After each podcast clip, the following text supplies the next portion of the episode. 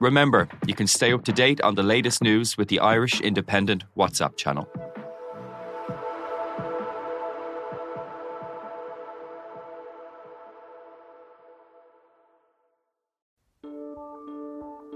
Seaachtain an Indo ascéige. Táim i món iireachta i dhéanamh techt ar a chorp, agus súlagam amachchan seo gur féidir é a chur in uig ceart lena bhaintir féin. Scialtaí fis tuairrmaí. Tá sé dochreite nach bhéach ara i ggur na meáin an cheist sin eáil. Bhí an tála a gnám go raibh áthcáin reachtam. Íach sé tárin gribhann áthcá san i listúthe agus go mina frecht gá a cligsar ducha sin éair. ná ní bhín ann dardarach se sin, bhín marmh. Seaachtain. Find us on all the usual podcast platforms.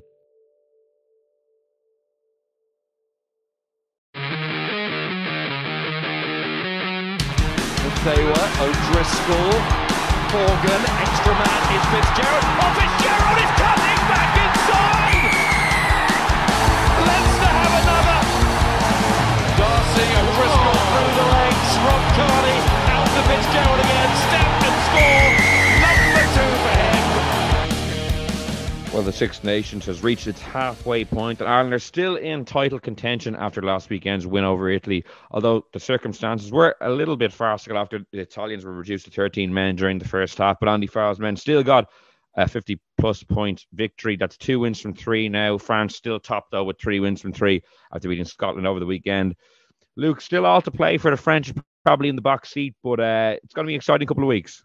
Yeah, it is, and it's still all to play for Ireland, I think, as well. I mean, that's a tough fixture the France have at the end of the comp uh, against England, who I think aren't playing well. But I think the longer it goes on, you'd have to think, you know, Eddie Jones is an excellent coach. He hopefully, I think they've got issues with strategy and identity, and I think that he'll probably resolve them over time uh, because I think there's so much depth in England and uh, and quality.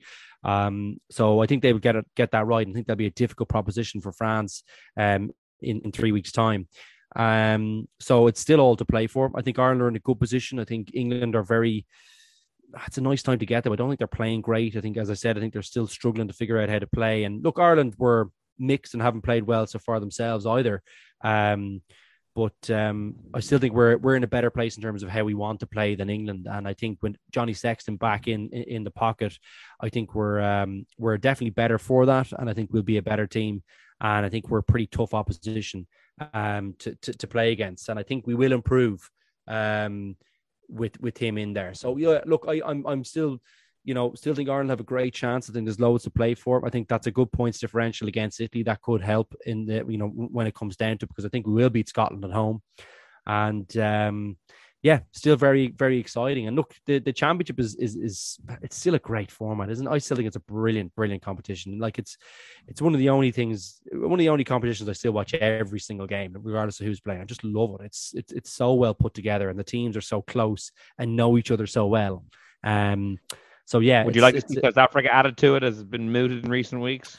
I saw that. Yeah, I'm not opposed to it actually. I think um, you know, I- look, I would like to see Italy improve. Like, I think they, they blood, they need a win, like, or, or there needs to be some kind of relegation thing. But like, I don't know, does that then completely, you know, um, like where does Italian rugby go from there if they're not in this in the Six Nations? Like, they could get completely decimated, you know, and, and never find a way back to the top table.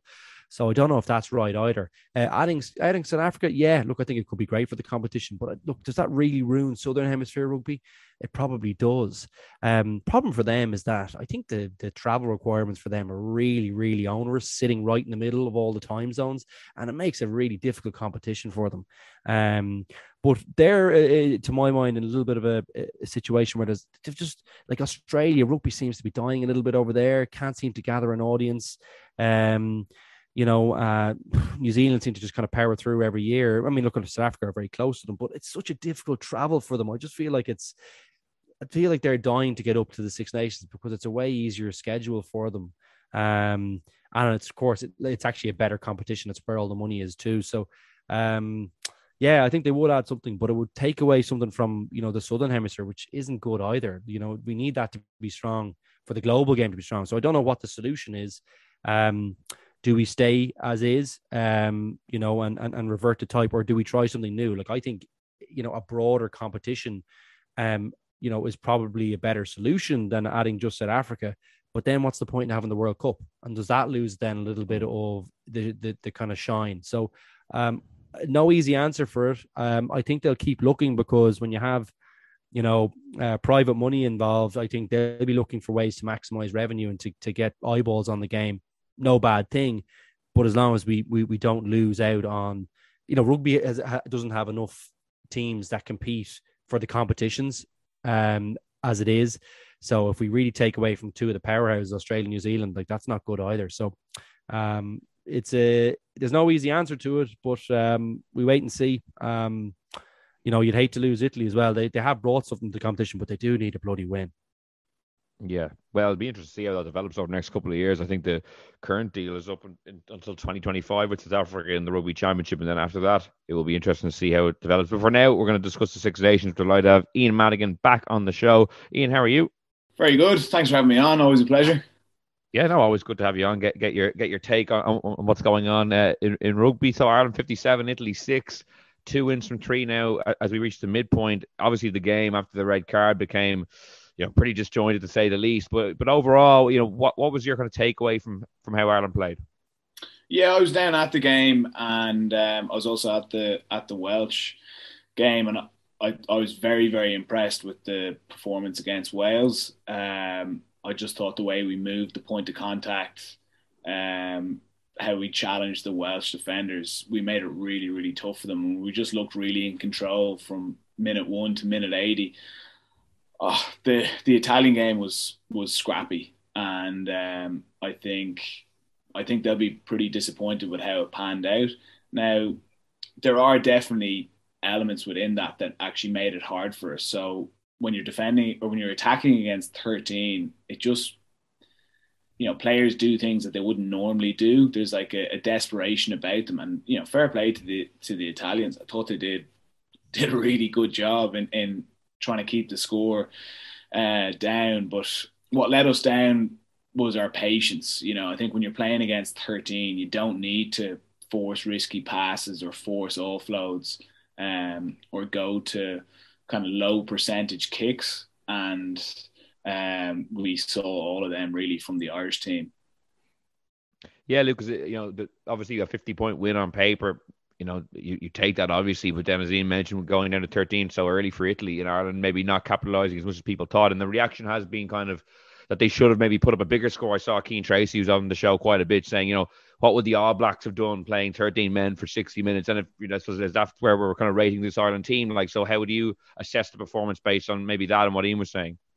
Yeah, like I think you can get drawn into that game that Ian was kind of uh, Ian mentioned. People making bad decisions, people trying to probably getting ahead of themselves. You know, trying to you know put up a big score. You know, when there's 13 on the pitch, that you know likely that that that's going to happen. Um, the issue for me is that people get their mindset wrong with this. I feel like it's a real time to nearly tighten up and really punish them. You can commit an extra number to those inside rucks and pretty much guarantee ball and just launch people through gaps. Um, and you saw when Ireland actually did some of those things when they punched holes in the kind of tighter areas or in the middle of the pitch without trying to go too wide too early. They ran in some really, really easy scores. Like that's what it looks like. Some of those tries are what it, what it really should look like when you know you're playing against 13 men. Um, and as Ian said, I thought they kicked a little bit sloppy.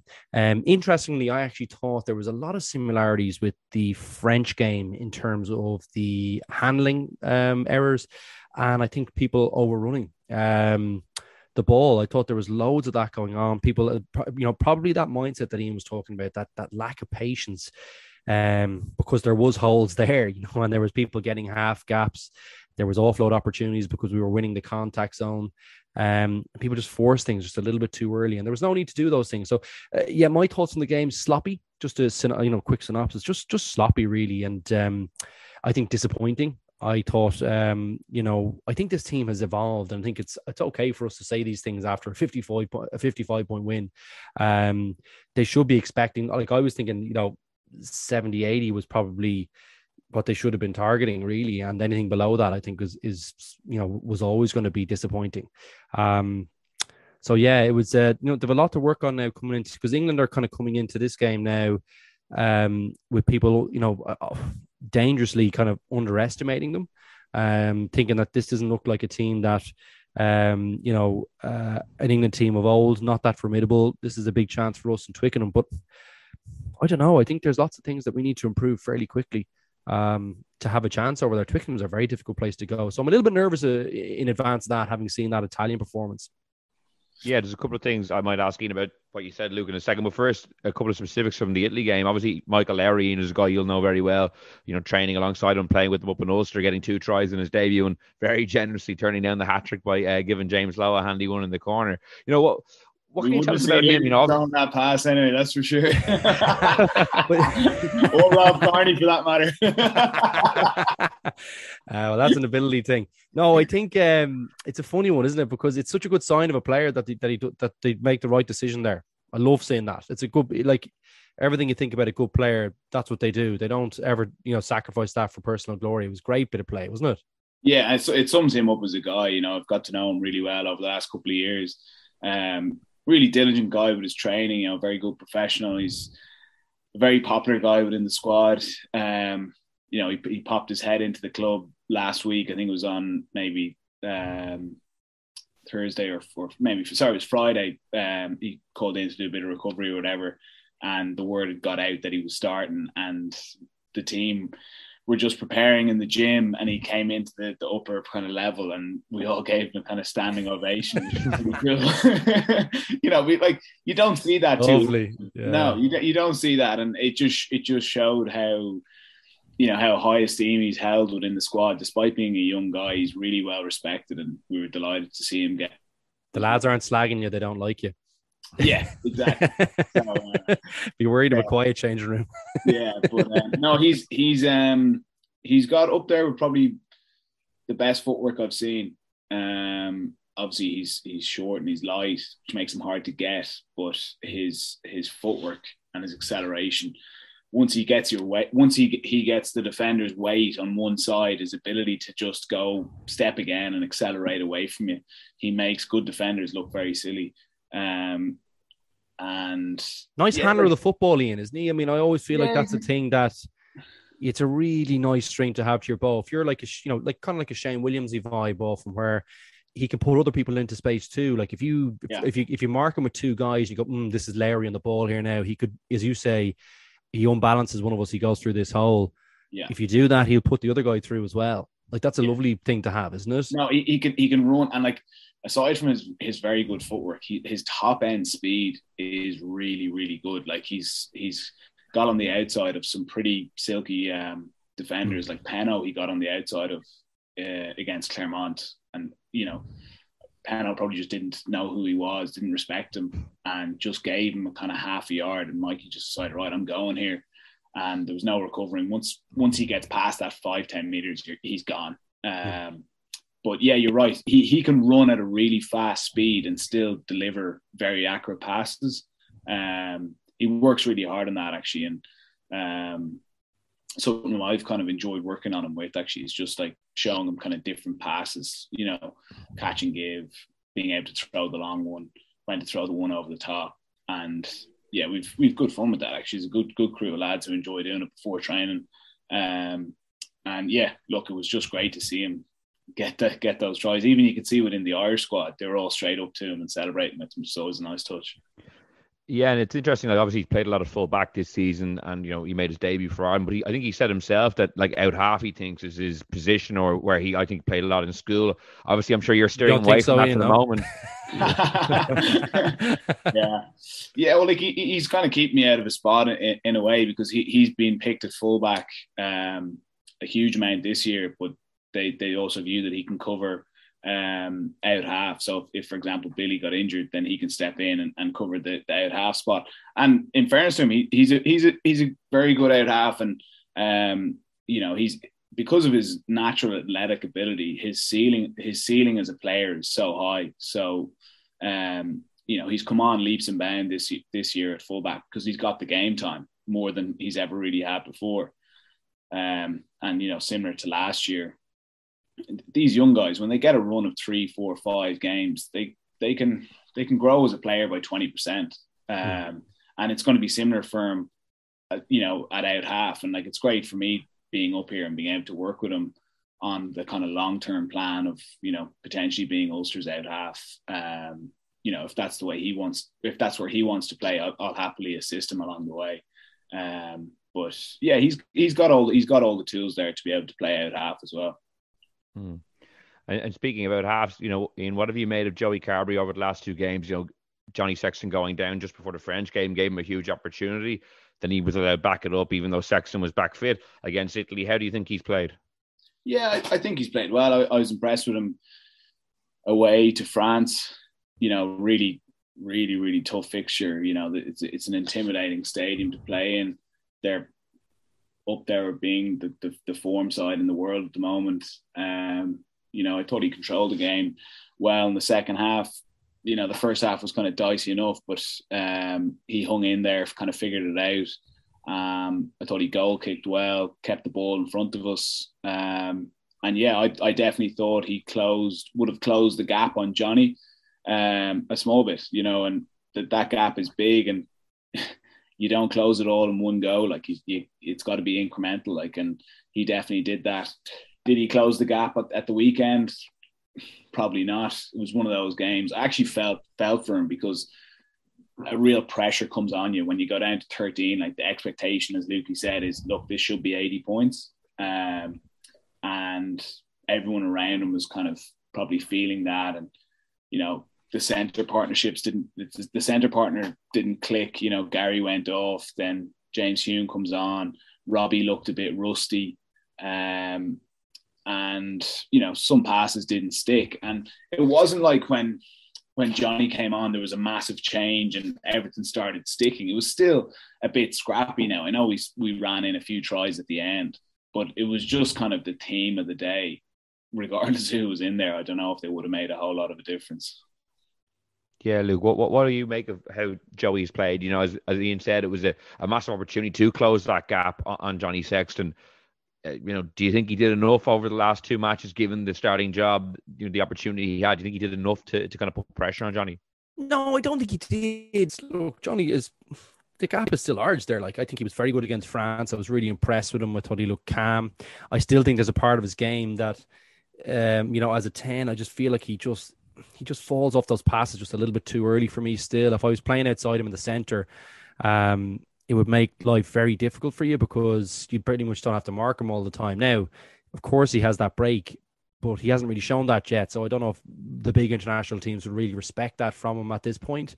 Um, that might keep them in front of him a little bit longer. But that's an area of his game. I think I still want to. I'd still like to see a little bit more of that. Johnny is so straight and direct. Um, when he throws his pass, it gets through the hands brilliantly, but he he holds the guy in front of him. Joey doesn't do that well, I don't think. Um, I think a lot of people have alluded to, to that who, who played in the backs and um, you know in, in Irish teams.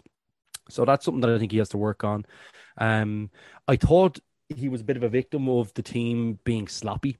Um, probably on both occasions, actually, a little bit. I, I I thought there was a lot of, as I said earlier on, I thought there was a lot of similarities in terms of the handling errors and in, in both fixtures and the overrunning of of, of the of, of, balls and overplaying things. Um, when there was kind of 50-50 offloads on, when they probably should have just held it and gone another phase.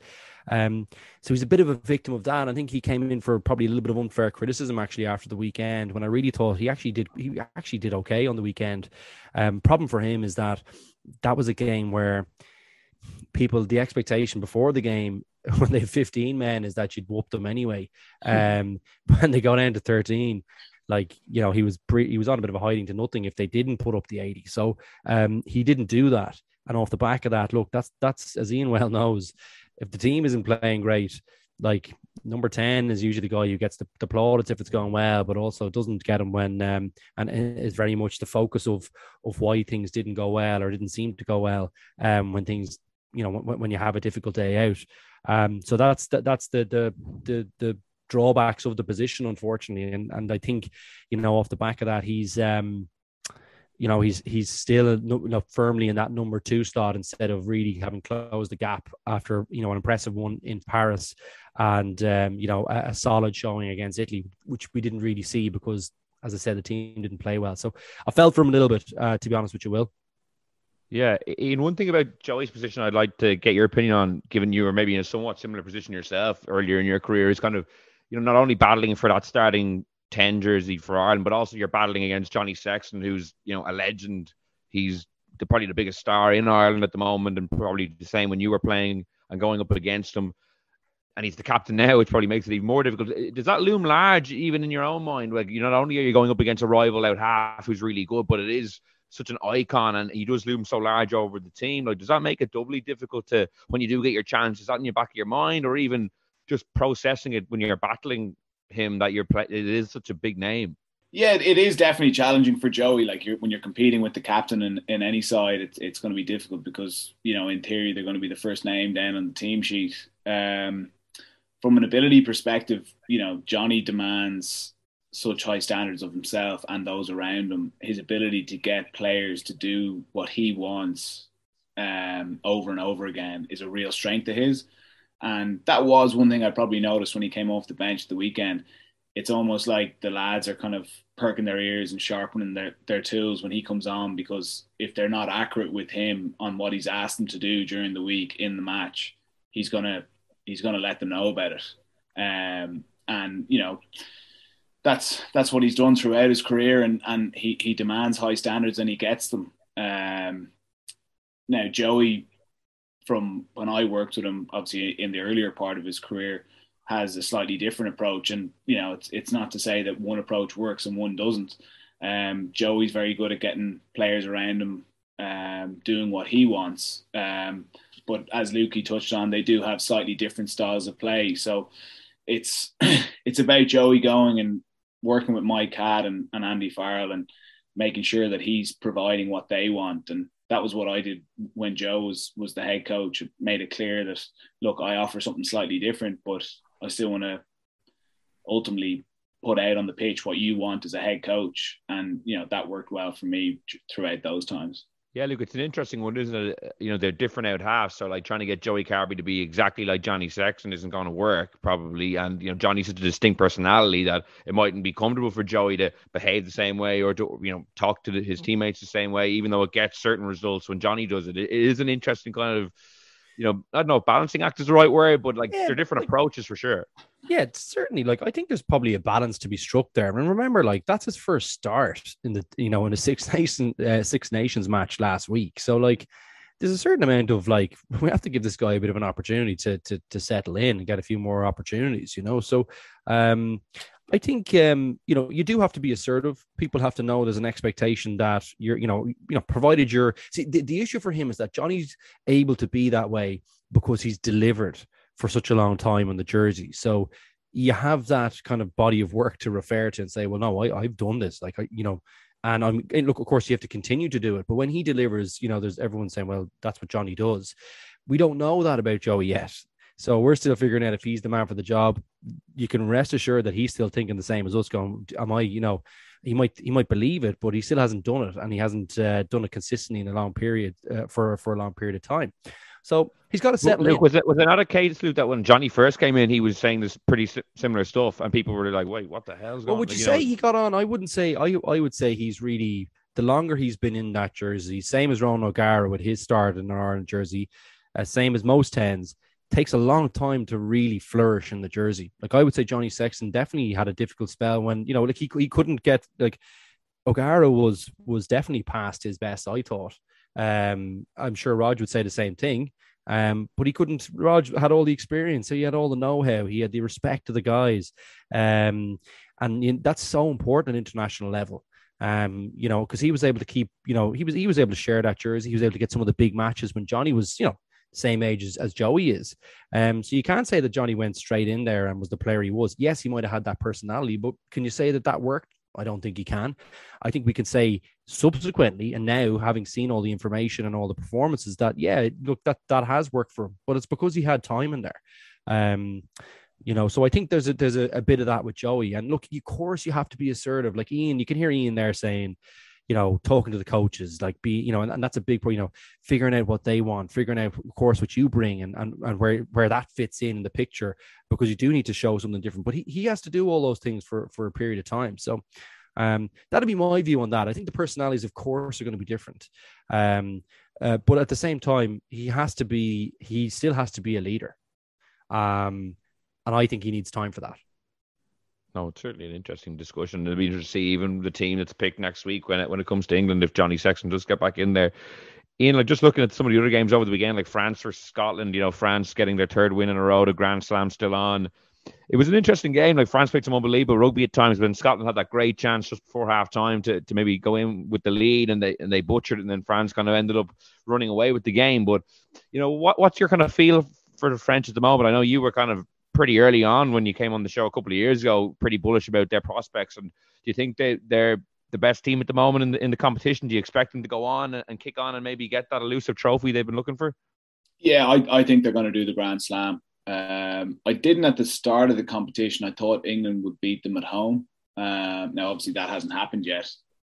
But and I wasn't certain that they were going to beat us away. I thought it was going to be a really tough game and it was going to go down to the wire. I didn't think any team would do a Grand Slam this year, and I thought it was going to come down to um, you know points difference probably between two teams. Um, but yeah, I, th- I think I think they're the form side in the competition this year. They've got real depth. They've got some superstars in their team um, across the board. Nearly like Penaud is just incredible. I, I love watching him play.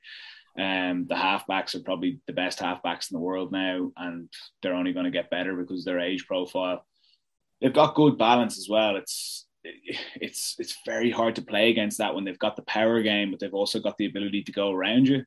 Um, they have a clever kicking game, as as, as I'm sure Luke will, will, touch on, which makes it really difficult um, for the backfield guys, and it makes it more difficult for you to defend aggressively getting off the line all the time. It'll be very interesting to see what England do against them. Um, because one thing I will I will say about England that I have been impressed with is they get off the line well. For me, they're a side that's probably more comfortable defending than attacking at the moment, which is never a good thing in my opinion, especially if you're, you know, one of the big sides like England. Um, and like for me, the second half against Wales just passed them by really um, and they nearly got picked by Wales at the end. They just didn't impose themselves on the game from an, attacking perspective, but when they were defending, they seemed happy enough. Um, and they do get off the line very well, and you know traditionally they're very hard to to attack against. What do you think they're kicking in? Just sorry, I know we probably want to touch on France, but just to talk because England are probably you know they're they're our next opposition.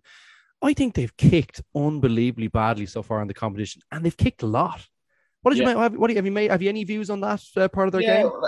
Like, I'm not a massive man on, on stats, but you know, I'll, I'll, still I'll still read through them, and you know, if I see one that I think is interesting, um, you know, I might talk to some of the players about it or talk to some of the coaches about it. But an interesting stat out of the Premiership was the team that's coming first is Leicester, right? And they've kicked the most in the Premiership. The team that's coming last in the Premiership is Bath, and they have kicked the least. But isn't that a thing across rugby all the time? Don't New Zealand always kick the most? South Africa look like they kick the most. Isn't it? Is it generally a common yeah. theme? But they're kicking so badly, is what I can't get over. No, that's yeah. probably more, more what I'm getting at. So, like, where is your frustration mean? Like the box kicking side of things, or I just feel like there's been some aimless stuff. You know, I just feel like they don't look like there's a really concerted plan in place to like. Are we going to attack this player? Are we like? Are we chipping this week? Are we? It feel like it feels yeah. like there's a bit of everything. Um, whereas I think when a team is doing it really well, you I feel like you get a you really know what they're targeting. Do you know that kind of way? Yeah. Um, yeah. like their ball, it could be ball and play. It could be, you know, we're going to be, you know, we're going to target that chip space because there's massive line speed against whoever it is this week. And we want to negate that. We want to give a little bit of doubt in there. We want to go for 50 22s. Um, you know, we're going to go for the high ball instead of going long and, and finding ground. Do, do you know that kind of way? I just feel like they have it. I, when I look at them, I go, mm, what are you actually trying to achieve here? Yeah, I think Farrell is really missed there. That's the, the key ingredient to their good kicking game. Um, and we actually trained against him a few times when I was with Bristol. And the way he controls that kind of kick battle, and when it was him and Ford, they were very, very hard to play against, you know. Whereas you look at it now and you've got, you know, Marcus Smith there. Not that he's a bad kicker, but it's not his game. He's mm. he's he's a guy who he's always looking to attack, wants to play on the front foot, wants to play flat, it's it's very hard for him to decide oh, I'm gonna I'm gonna kick and decide to do that late. Um, and then Harry Randall traditionally isn't really a kicking nine either, and we saw that at, at the weekend. When he does de- decide to kick, everything slows back down again. It's not his natural game. His natural game is playing, you know, going width to width, playing with tempo. Um, so yeah, like I've I've said it about the English team. I don't think they're well balanced in a in a few different areas. Like they haven't found like you're not looking at that centre partnership going. That's going to carry them through to the next World Cup. Mm. Um, the back three, I, I like Freddie Steward. You know, I think he's a very good player. But there's just I, I can't put my finger on it. But that back three is just seems to be missing something. I don't know if it's if it's balanced. I'd say the same about the back row. I think they're they're kind of similar players they don't have enough, you know, a, a traditional big ball carrying six, an offloading eight, you know, a seven who's very good at getting on the ball. I think they're all quite similar. And at international level, you nearly need that kind of point of difference from each of them.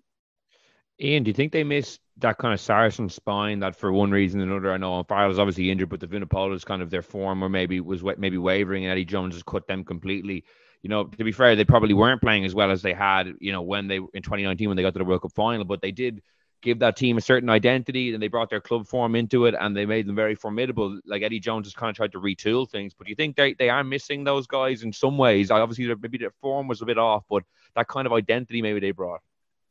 Yeah, like the, I do think they like that they are missing that like traditional identity that you would get with with um with England, and even if you look at like you know, Ellis, Genge, and Sinckler, like guys who like I love how they play. I love seeing them play for their clubs. Um, Marcus Smith, Harry Randall, like they're guys that are great to watch. And but traditionally, like England wouldn't have necessarily gone with those kind of players. Um, and for whatever reason, they've gone away from the kind of rock solid, you know, Mako Vunipola, Billy Vunipola, um, obviously Owen Farrell's uh, injured at the moment, but that compounds the kind of change to are we just trying to pick more exciting players or are we trying to pick, you know, a team that we know is going to just crush a team? Like England two years ago are beating Wales by 25, 30 points.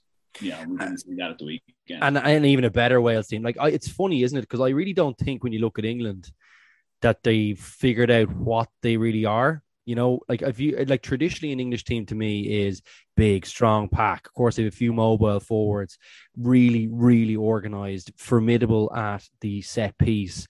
Um, you know, lo- like incredible defense, and any mistake you make, they punish you. And they have a great kicker always, um, with some real pace out wide that will finish off opportunities if they're given the, the the, the, chance, which they generally are because their pack is usually you know very very strong with a very strong bench. I just don't see that in this in this team, you know, and I think um, it's a bit of a mishmash of kind of players who are playing very well in the Premiership, but are they really?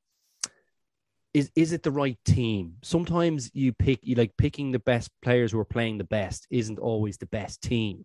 Yeah. Um, and what I mean, it's kind of touching on your point about kind of division of labor and like specializing. So having people who do certain things that you have to have on a rugby team um, and having those players in each position. As you say, there's lots of people who look kind of similar in that back row. You might argue the same about, about the two props, maybe to a certain extent, even though I think they're probably still the two best props. But just for an example, yeah. there's lots of people doing lots of things that are, you know, kind of, eh, would you say, you know, that's an English team of old where you're going to say, Jesus, like that player is the best in that position, or that player is just a brilliant rugby player. I feel like they've loads of brilliant rugby players playing well at the moment, but are they actually a purpose built team to you know, deliver on a strategy.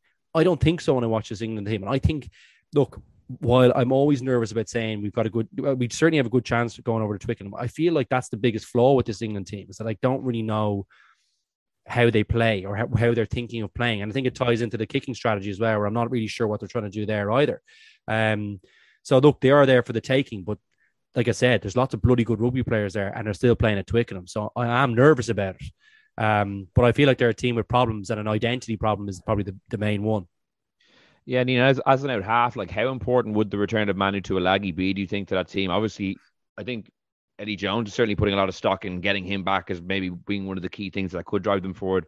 Obviously, he was picked to play Wales and picked up a hamstring injury, so we don't know if he'll be fit for the Ireland game. But would he make as big a difference as maybe the English are hoping? Do you think he's obviously a phenomenal player, but could he be the kind of the, the key man to maybe mesh some of these things together. Yeah, I, I, I do think he'd make a big difference. Like all the, you know, again going back to the Premiership and and as well the URC sides that have gone well this year. Um, a big ball carrying center is a key part to all the teams that are going well. Like you look at Harlequins, they've you know Esterhuizen and Munster, de Allende, Ulster, McCloskey, Leinster, um, with Robbie, you know, Connacht go well, and they've the likes of Tom Daly to do the hard yards Bundee, in there. yeah. Bundee, obviously. Um, you look at any of the sides that have gone well, they've got that 12 who can run really hard, get the hard yards, get you back to the game line, but also can ball play. You know, the traditional play that we see nine across 10 to 12, 12 takes it up the line, 13 short, 10 out the back. We see loads of teams running that that shape. Um, and having a 12 that runs that really well to suck in defenders to then release your out half your winger to then create space for your back three is huge. And the centers that are in there for England at the moment aren't giving them that. So that is something that, you know, because of his size and his power, you have to respect him with, with two defenders. He has to be double tackled every time. And he's actually good enough as a ball player to take the ball to the line at the last second, pull it back, and those two defenders are still sucked in. That has a knock on effect on everything. Like gives you your your team the ability to go to width, get the gain line. Your forwards then for the next two phases are playing on front football. And with that English pack, like they'll batter batter you for the next two phases. And then it's like, right, it's the backs go to go again. You're playing off front football. You've got your back line back together. Marcus Smith's got two, three, four options at the line, picks the right one, and they've scored in four phases. They're just not getting that. They're not. You're not seeing that kind of structured play and structured attack that uh, when England are at their best, they're up. You know, they're up there at the very best in the world.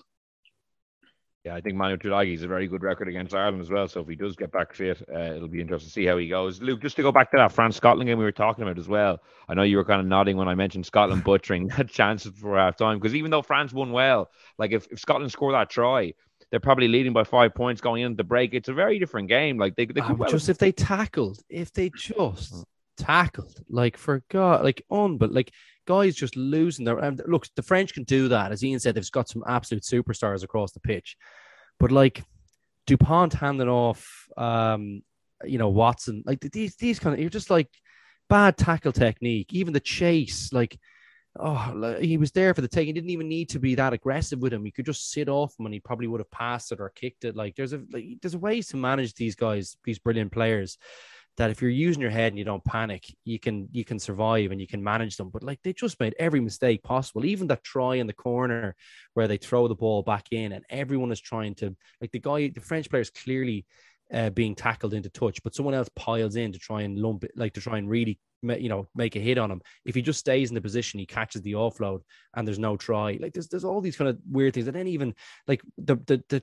The, the wastefulness of that opportunity was it four or five on one near five on two probably more so like it was just crazy stuff typical Scotland you know just when we think do you know what I mean they're in Murrayfield they've got a chance here um to really get into the game having not played that well or not defended very well anyway at least um, they just blow up. It's so frustrating to watch them. Um, and look, France are great. Like we saw that last week. We had a period of dominance in the game. If you don't put them away and take opportunities against them, they will punish you because they've got stars all over the pitch and people who are dangerous from everywhere.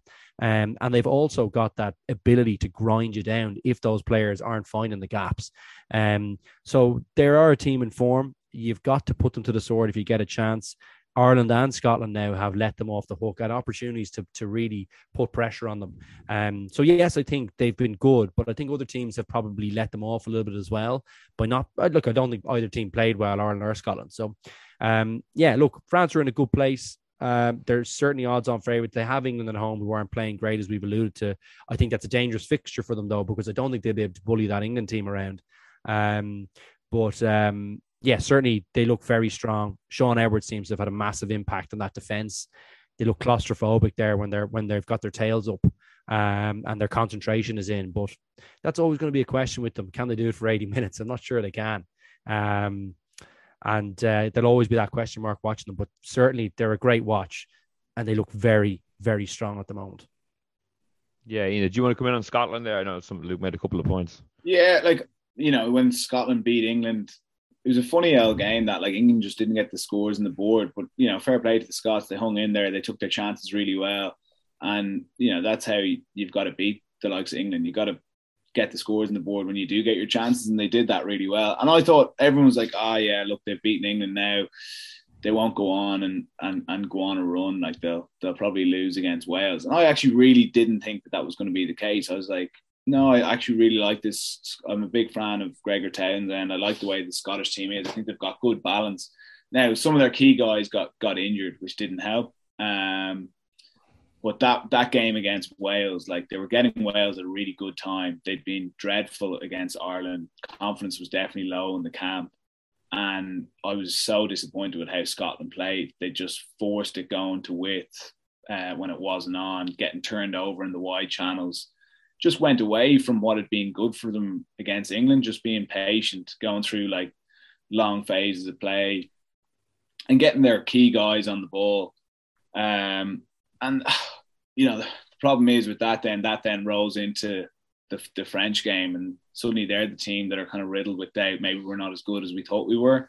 Um, and Finn Russell's the, the, the, he's the key guy for them really. Like when he plays well, more often than not they win he played poorly against Wales, then you know has to go back and play for Racing, which is far from ideal. Like he's basically, you know, everyone else in the competition is getting a break. He's flying back to France, playing a, tough top 14 game, then having to fly back and play again.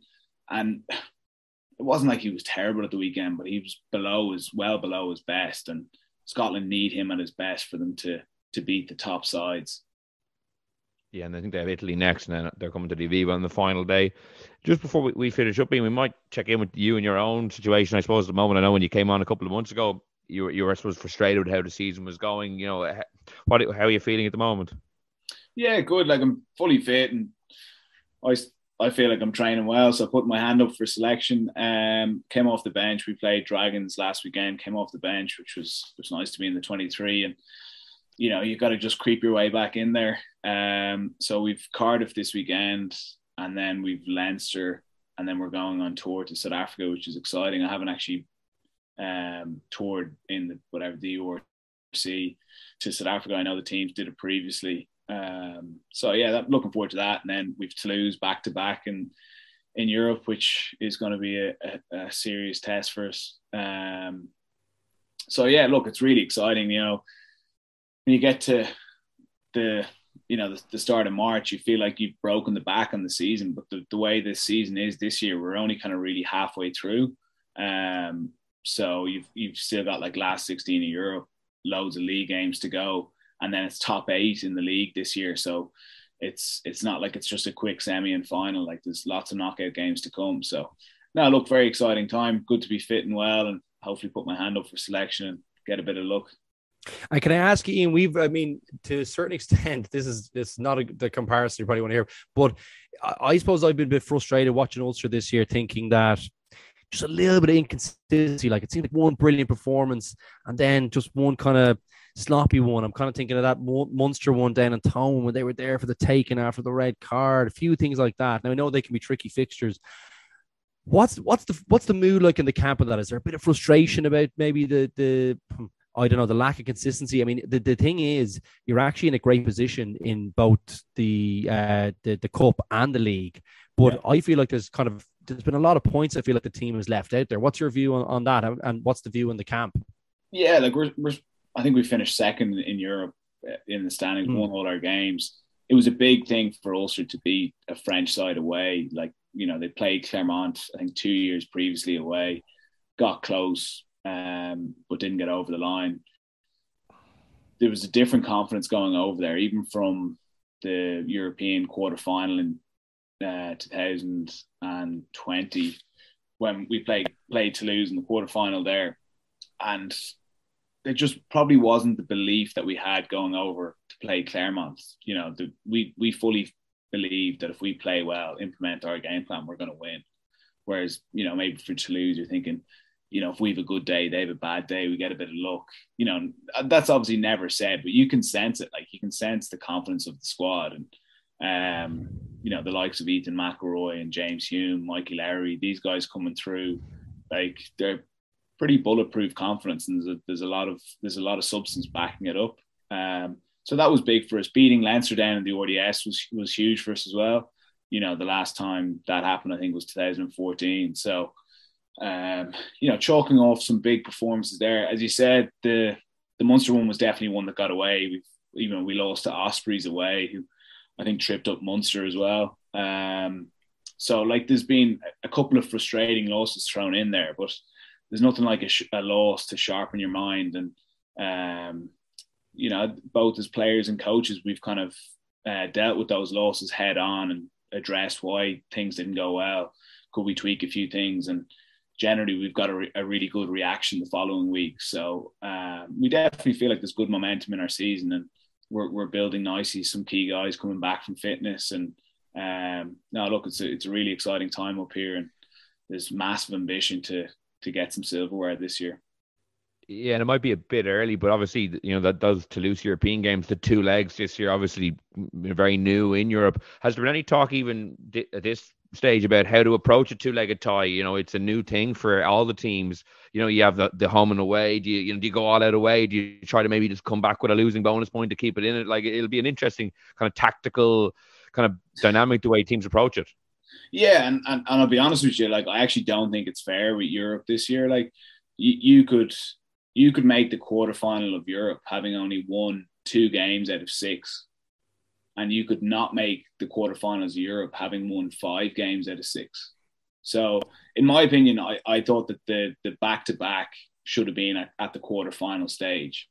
At, at the last 16, it should have been one plays eight and one's at home, two plays seven and two is at home. And you have a much better chance of getting through to the to the to the quarter final then. Now I know there's you know, it probably comes down to money, like you've got an extra four games that are going to be televised um, if you do it at the last 16 stage. But um, yeah, I, th- I think, look, there is definitely an advantage being at home for the second game because you know what score you got to get to. Um, there is probably a bit of luck involved. Like you could go over and play. We're playing Toulouse. You get them on a sunny sunny day in the south of France, and then let's say they get a seven or ten point lead on you, but it's a really tight game. They score two tries at the end. Then you come back to um, the Kingspan Stadium, and it's you know traditionally Belfast weather, wet and windy, like, and you put in a Trojan performance, and you know beat them up and win. You only win by you know six points or seven points, and you're you're you're knocked out. So it, it is it's a tough format, and and what I will say is like I was familiar with it when I was playing in the championship in in um, in the UK in England now I didn't I didn't actually experience it. We didn't play it because they, they got rid of it for the year that Bristol got promoted. But from talking to players, they said it was absolutely torturous. And Bristol had a few years of of finishing first in that league and falling falling at the last hurdle. Crazy and, scores though, weren't they? They were mad. Yeah, they were like, like 44 cricket scores. Yeah, exactly. 49, yeah. you know, like yeah, yeah. Um, yeah. So look, it's it's going to put massive pressure on players and coaches, and it's going to, you know, the reality is it's going to come down to to goal kickers a lot of the time because they're going to be arm wrestles those games, in my opinion. You're not going to see um, free flowing rugby. I think they're going to be really, really tight. Like what you're going to see at the last 16, what you'd usually see at the semi final, final is what you're going to get with this aggregate scoring. The only thing is, though, if you're going over, you know, and you have I feel like you know the way in, in a group stage, if a team is out, they can bring over kind of a, a you know an academy type team. Yeah. I feel like at last sixteen, you mightn't do that. If you're within touching distance of like whatever two, three tries, whatever it is, you could still bring over your first team and just play. Like you've got to play. So there is oh, an element to do yeah, you know what I mean? So there is a side to it where, you know, if, and if you got a sunny day for that match, you could have a, you know, 45, 40 or whatever. You could have some kind of crazy score lines because teams just have to just go for it sometimes. So it's funny. I'm actually, it's interesting to hear the player perspective. And of course, you could get hard done by, but from a, supporter's perspective, I'm actually unbelievably excited about those oh, second yeah. legs. Like the second legs are for the supporters, it's unbelievable. Like for yeah. you lads, it's all like all the hard work could be undone. Yeah. You know, with, with, a bad day out at the office in terms of the weather, um, or something like that. Um, Yeah, So, not yeah, even the weather. Not even the weather. Like let's I say, know, I know what you mean. no, but though. like let's say the game at the weekend, Ireland Italy at the weekend, right? So the the Italian hooker gets it wrong, high shot. Like that's your Europe over. You know. But that's probably your Europe over anyway. If you have one game. Well, you yeah, know what I mean? fair, fair. Sorry, I know what you mean though. Like the, the Yeah. to be honest with you, the, the weather one, it was like Shane Lowry on the weekend. It Oh, kind of reminds me of that. Just get back. You know, do you know what I mean? The weather, I, I do get that. You could get sunny weather. They could fucking, you know, they could smoke you, um, and then you, you know, you might, you might actually have a better, more comprehensive win in Ravenhill or sorry, in in Kingspan. Um, but the weather might be bad, and it's not going to be a big win. You can't get the points differential. So I do get that. But for my mind, I don't know what you what what do you think? Because you're going to be uh, obviously a, a you know an ish neutral uh, spectator. Like I think those second legs are going to be unbelievably exciting. No, I- think it, as Ian said, it's going to be great for the spectator. I do agree with him though about the fairness piece. I don't really know if it's fair or unfair, who goes first, who goes second, until I've actually seen it play out. Because if I was an Ulster fan or player, I would want to be at home first, where Ulster are very strong, and get maybe a win and go to the south of France versus maybe going to the south of France first. Toulouse, after winning a Grand Slam, half the French team are probably in great form and they could run riot. And then you have a very tough task to come home. So I'm just intrigued to see how it all plays out because it's so new. And as Ian said, in the championship, it was you know, there were some crazy things happening and there was some massive shocks, and I'll be interested to see how it all shakes out. Yeah, because I think was- the championship one was just insane. It was a London Welsh one, and they basically didn't want to go up really. they nearly went they went oh. bankrupt or something, wasn't it? Yeah. And some of the some of the teams won and they didn't have the capacity stadium. There was all sorts of weird stuff in the championship. But look, it's an interesting one. I feel like there was probably like to my mind, this could reinvigorate the supporters who've had, I think, a difficult period with rugby and not being able, not being allowed into the stadium. You can get very comfortable watching the coverage at home. Whereas, like, I think this is something that something new in a brilliant competition with brilliant teams. This competition, I think, is one of the premier ones. Maybe, look, it probably goes on longer, but I, I just love, loved watching the Heineken Cup growing up, and I just feel like maybe this could be something that could get the supporters and spectators back a little bit more involved because I feel like it's lost a little bit of that the last couple of years, um, which isn't right because it's a brilliant competition. So I'm excited about it. I, I I get the nervousness about getting possibly getting shafted, but that could happen to you any at any stage. I think. Um, probably easier to get away with it in a one-off fixture rather than having to back it up twice. But I think two Yeah, my- fixtures my issue is- the better yeah. teams. My my issue is the reward for us winning our first four games. Course, course, yeah, yeah, yeah, yeah, yeah. Isn't as good isn't as good as it should have been. Whereas I, I I've no issue with the home and away, but I think it should have been at the quarterfinal stage. Um, the the reward for winning four out of four to then play a team that's won one out of four. I'm not saying Ulster or Toulouse, or I'm not, I'm not I'm not saying that directly, but to just play them home and away, like not to what- allow that hypothetical scenario is wrong. Yeah, that that, Yeah. that look that is fair. Yeah, yeah, Yeah. that is fair. That's a fair point. So Um, I know I've no gripes with it at quarterfinal stage though. So let's say you know we we get whoever. Let's say it was Toulouse and we got them at home, we beat them, and then you go to the quarterfinal stage and then it's home and away. I've no issue with that. Like you're at the quarterfinal of the competition, you know it's it, it's fair that it's reasonably level and it's not much of an advantage. that's fair. Hmm. Yeah, it's a good point. I think. Yeah. Yeah, it's going to be very interesting to see how it plays out in a couple of weeks' time. But for the moment, Ian, best of luck for the rest of the season, and thanks so much for joining us. That's all we have time for on the left wing this week. We'll be back next week with another podcast. And in the meantime, you could listen to us on Spotify, independent.ie, or on Apple Podcasts. So until next time, thanks for listening and goodbye.